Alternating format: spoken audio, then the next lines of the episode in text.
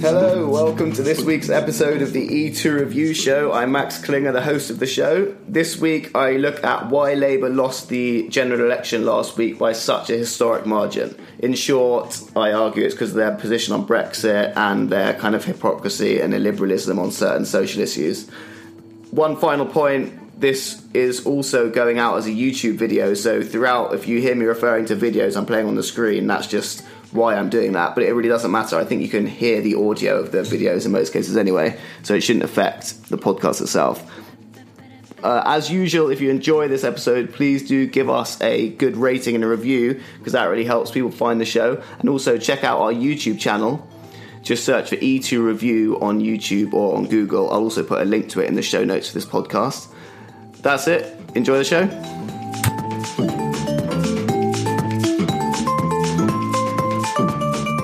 Today, I'm going to look at why the Conservatives won the UK election by such a huge margin, or conversely, why Labour and the other Remain parties got beaten so significantly. Depends how you want to express it.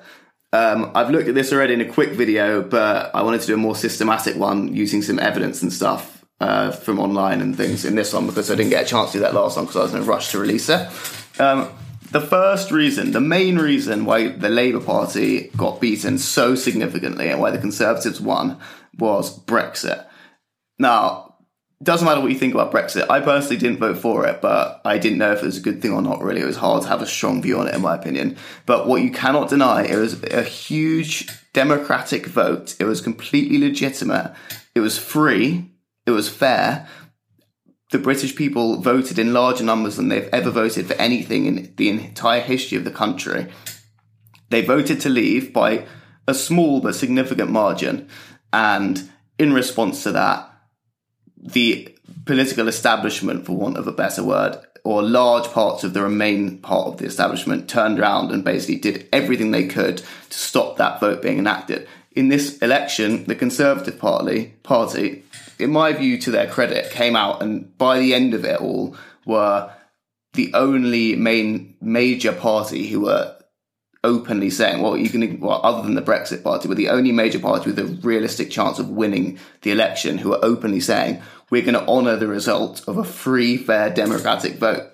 I don't think it matters whether you strongly agree with Brexit or strongly disagree with Brexit. What you should care about more, in my opinion, and what I personally think is the most important, and what I think the electorate as a whole felt rightly, was that democracy and respecting the value of democracy was more important than whether you want to see Brexit happen or not. If you ignore a massive, free, fair, democratic vote just because you don't like the results, that sets a terrifying, dangerous precedent because going forward, there'll never be another vote where you can't argue that, oh, but we should redo that vote before we've actually enacted the result because whatever reason you want to come up with, we did it on the Brexit vote, so we can do it again here. And then what you're saying is you can't trust that democratic votes will be respected. That's what Erdogan did in Turkey, in Istanbul, in the mayoral election, I think it was. He made people vote again, which was widely condemned, rightly, by the same people who were at the same time calling for a second or a second vote on Brexit, or even to overturn the Brexit vote entirely, as the Lib Dems are saying, to to revoke Article 50, which is just completely undemocratic. The electorate, which don't forget voted by a majority to leave, have put up with three plus years of being told that their votes are being respected when in reality the exact opposite is happening by the parties who then sought their votes in the election, and that's why they're rejected. They didn't vote in those parties by a significant margin. Um, it's also the dishonesty. I wanted to show some examples in this video, or if you're listening to this as a podcast, you can listen to these examples of mainstream figures from all parties, but ultimately in the referendum in the election which we recently had, it was the Labour Party and the and the Lib Dems who suffered as a result of this because the Conservatives under Boris Johnson eventually came out and were basically openly pro leaving the EU. These are politicians stating completely openly that they will not seek a second referendum, that this is a once in a lifetime vote, all of whom went on to do the exact opposite of this. And this is why I don't think it matters whether you're pro or anti Brexit, really. So much of the country saw what was going on, saw it was so undemocratic in its nature, and rejected this form of politics. So here's a clip. We won't be blocking our country leaving the EU. Well, I'm not actually trying to thwart Brexit. I'm certainly not going to take steps to obstruct Brexit. There will be no second referendum. The second referendum argument simply doesn't hold water. No, I don't think we need a second referendum. I'm sorry, I'm not one of those people who thinks we should be calling for a second referendum. A second referendum would be very unhelpful. There's no second vote. Anyway. we will not be taking a decision. Um, like this you get the again in picture. That goes on for ages. Sorry, I know that's a political video. I'm not endorsing whoever it was who made that video. It was just a useful combination. So you can see people like Anna Soubry, Chuka Umunna, various Labour figures, key Conservative figures as well, but more of the kind of Theresa May government ilk, saying over and over again, we're not going to call for a second referendum. We promise we won't. Many of them got elected in 2017 on the basis that they'd repeatedly said they wouldn't call for a second referendum. And they went to do the exact opposite. So the electorate were angry about that, especially Leave voters who made up Labour's core constituency in many cases. They rejected that, and with good reason, I think. I don't think it matters whether you think Brexit is a good idea or not. You should be able to condemn that if you're a Democrat. It's openly lying and openly refusing to acknowledge a, result which went the wrong way, which true Democrats should reject. And that's what the British people did, I think. So that's one key reason. Um, I also wanted just to point out, so there's so many examples of this hypocrisy which it'd be possible to talk about. Here's an example of when it, so one way in which people sought to overturn the referendum result was by saying that despite saying there would never be a ref- second referendum, they would definitely respect the result no matter what happened. Obviously, as predicted, they tried to use the courts at Gina Miller and Co. to stop Article 50 being uh, enacted or implemented, or triggered, sorry. They then went on to call all the voters who voted for the referendum, or to imply that the referendum vote was simply a racist vote, to imply that it was not legitimate because Russian money and Russian bots had simply tricked the electorate into voting the wrong way, to say that it was all based on lies and so on. And then they finally ended up arguing that Parliament was actually sovereign and that anyone who argued against that was arguing against democracy. So they got to a situation where, where they were arguing that arguing that the result of a yes no referendum should be followed was actually undemocratic. So it's complete double think. Um, but here's a video of David Cameron prior to the referendum explicitly stating that that argument is invalid. He's saying this is a decision to be taken by the people in the referendum. The parliamentary vote shouldn't matter.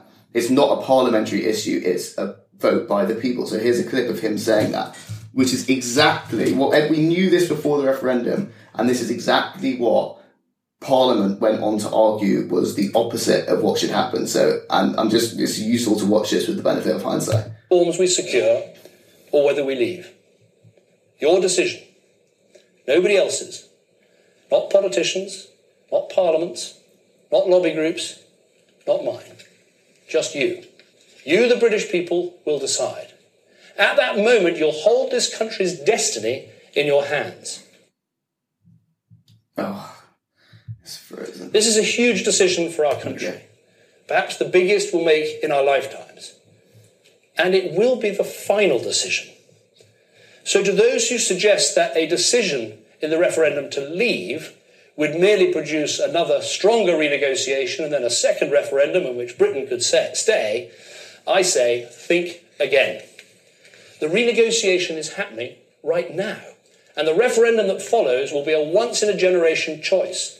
And it in or out referendum. When the British people speak, their voice will be respected, not ignored. If we vote to leave, then we will leave. There'll not be another renegotiation and another referendum.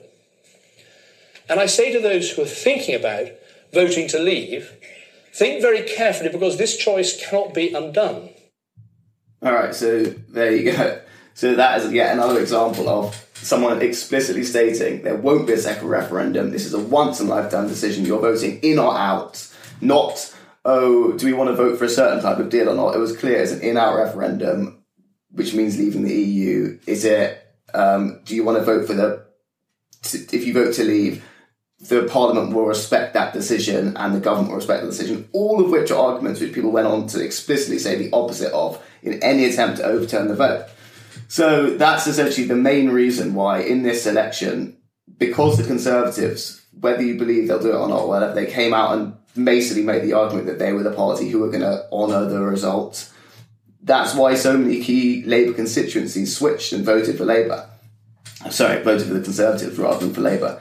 Um, I also think it's interesting to watch the way in which Labour spoke about the referendum in the campaign leading up to this latest election was so explicitly both unclear but also Orwellian in the double speak which we're seeing. So they would use the same phrase over and over and over again, which is people didn't vote for a Brexit which harmed jobs and the economy.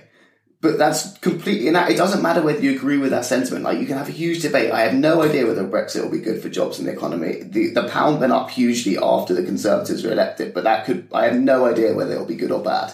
I'm not arguing that it will, but what I'm saying is arguing that people didn't vote for Brexit which would harm jobs and the economy is just a complete misnomer because people voted on a single issue, leave the EU or not. So what they're saying there is just completely untruthful. But not only that, they were deliberately unclear because they were stating that they were in favour of honouring the result when actually what they were doing was trying to offer a binary decision between remain light and remain. And you can't argue that's democratic if what you're doing is taking the option to leave with no deal off the table completely you're not giving people the option to vote for something, and the only reason you wouldn't give them that option is because you're worried they might vote for it, which means that the whole argument makes no sense. So here's a video of Emily Thornberry, who's now an arguably a front runner to be the next Labour leader, making that argument, which I think is just completely double speak, and Leave voters unsurprisingly voted against that. So here she is. Listen. Uh, so what we're saying is this. Listen how unclear is that, and we've always said that we campaigned to remain in the European Union. We lost the referendum. We woke up the next morning and we said, right, we're going to do as we have been instructed, but we have to look after jobs and the economy. Now, okay. We're going to do as we've been instructed, but we have to look after jobs and the economy. In other words, is we're not going to do what we've been instructed to do. It's the exact opposite of that. So bear that in mind. That's what I mean. It doesn't matter what you think about Brexit. I'm not saying it's a good idea. I'm not saying there aren't people who are arguably racist in some cases, or in many cases, maybe who voted for it, but there are also many people who aren't. What I'm saying is that is the type of duplicitous double speak that people were rejecting. And it's undemocratic, and it's right that people rejected that, in my opinion. And I didn't vote to leave. You think about the logic of what it is that I'm saying and take it step by step. So, also, look how unclear just the lack of leadership as well in general. It's so blatantly illogical what they're arguing, and it's impossible to follow. And it's delivered in such a patronising way. But okay, I'm going to play this from the beginning because it's just so nice. So, what we're saying is this: is that, and we've always said that we campaigned to remain in the European Union. We lost the referendum. We woke up the next morning and we said, right, we're going to do as we have been instructed, but we have to look after jobs and the economy. Now, if you think about the logic of what it is that I'm saying and take it step by step, so we believe that, I believe that it is in the best interest of our country to remain in the European Union in terms of jobs and the economy. But given that we've had a referendum, it's right that we have another one, and I fully understand why we do. And we need to, as Jeremy has said, have a viable leave option versus remain. And the viable leave option has to be one that pays attention to jobs and the economy. So the third sentence I want to say is mm-hmm. this, is that, is that Give, we, what we want to do is. I can't even listen. Anyway, so you get the picture.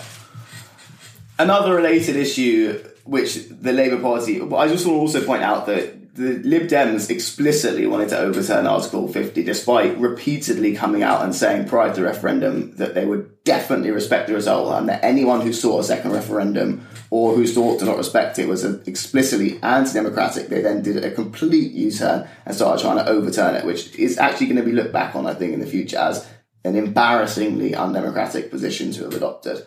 And I'm saying this, as I repeat, I'm not saying that Brexit is necessarily a good thing. It's just amazing to me, as almost a neutral, how blatantly undemocratic that argument is. A related reason why, this is mainly about Brexit, this blog and podcast, but a related reason why Labour in particular, I think, but kind of the left establishment got rejected so um, significantly in this election, I think, is because of the constant tendency that the left kind of across the Western world has shown in recent years to depict anyone who agrees with them not as someone who's got a different point of view which should be listened to and debated with, but as someone who's completely beyond the pale, who needs to be banned, and who is a Nazi or a fascist. Now, it sounds like I'm lying. Brexit is a classic example of that. There are so many instances of key Labour figures comparing Brexiteers or people who voted for Brexit or aspect of the Brexit vote to literally the Nazis.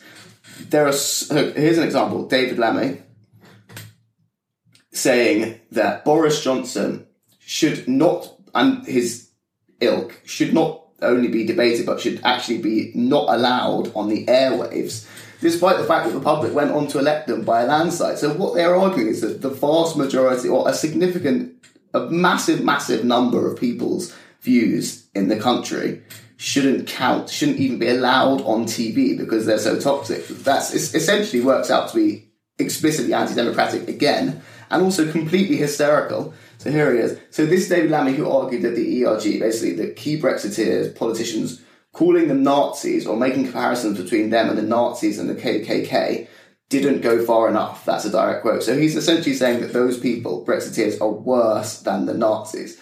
The Nazis who killed many members of my family for being Jewish, along with essentially millions and millions of other Jews, brutally in one of them, arguably the worst crime ever committed in the history of humanity.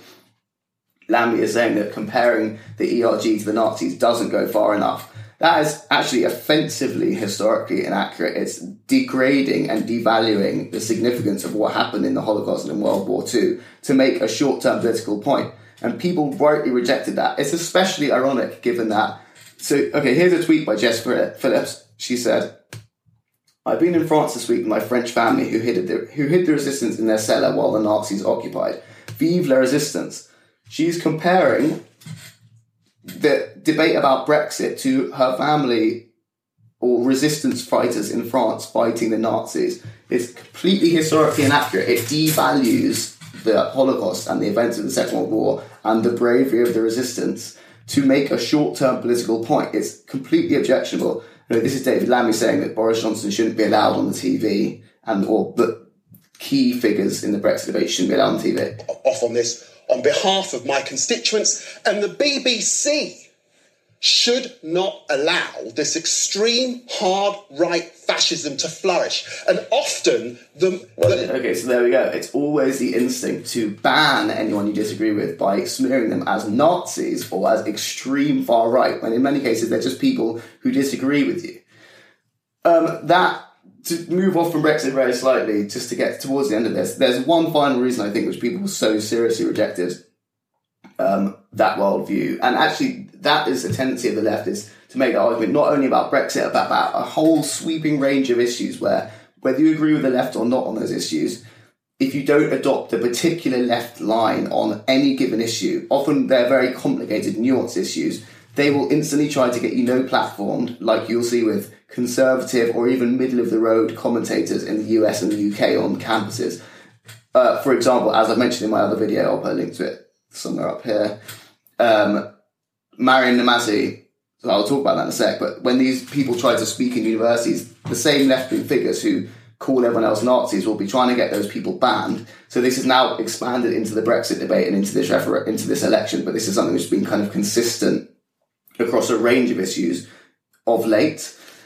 Um, so Maryam Namazie, she's a secular left-wing feminist from Iran. She came to the UK to try and give a talk um, in the university, Goldsmiths and Warwick, I think, about why she's against Islamism because she's grown up under a theocratic regime and wants to argue against that extreme form of patriarchal, bigoted, reactionary rule.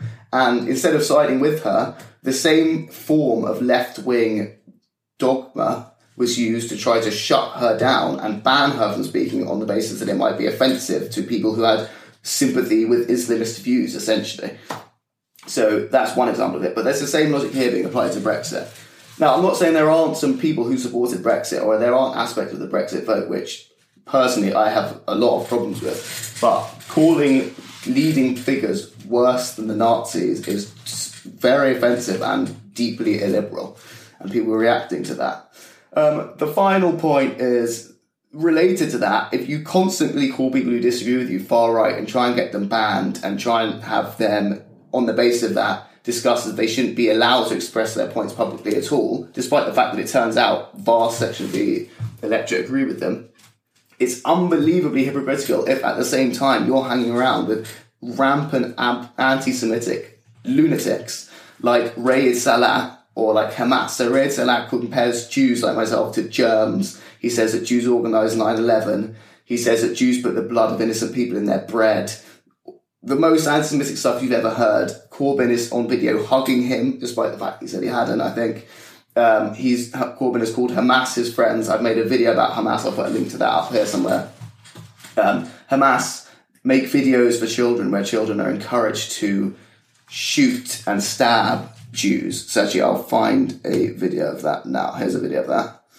Um, so these are the people who Corbyn called his friends, whilst his fans are calling for everyone else who disagrees with Corbyn and co to be banned from speaking at So enjoy.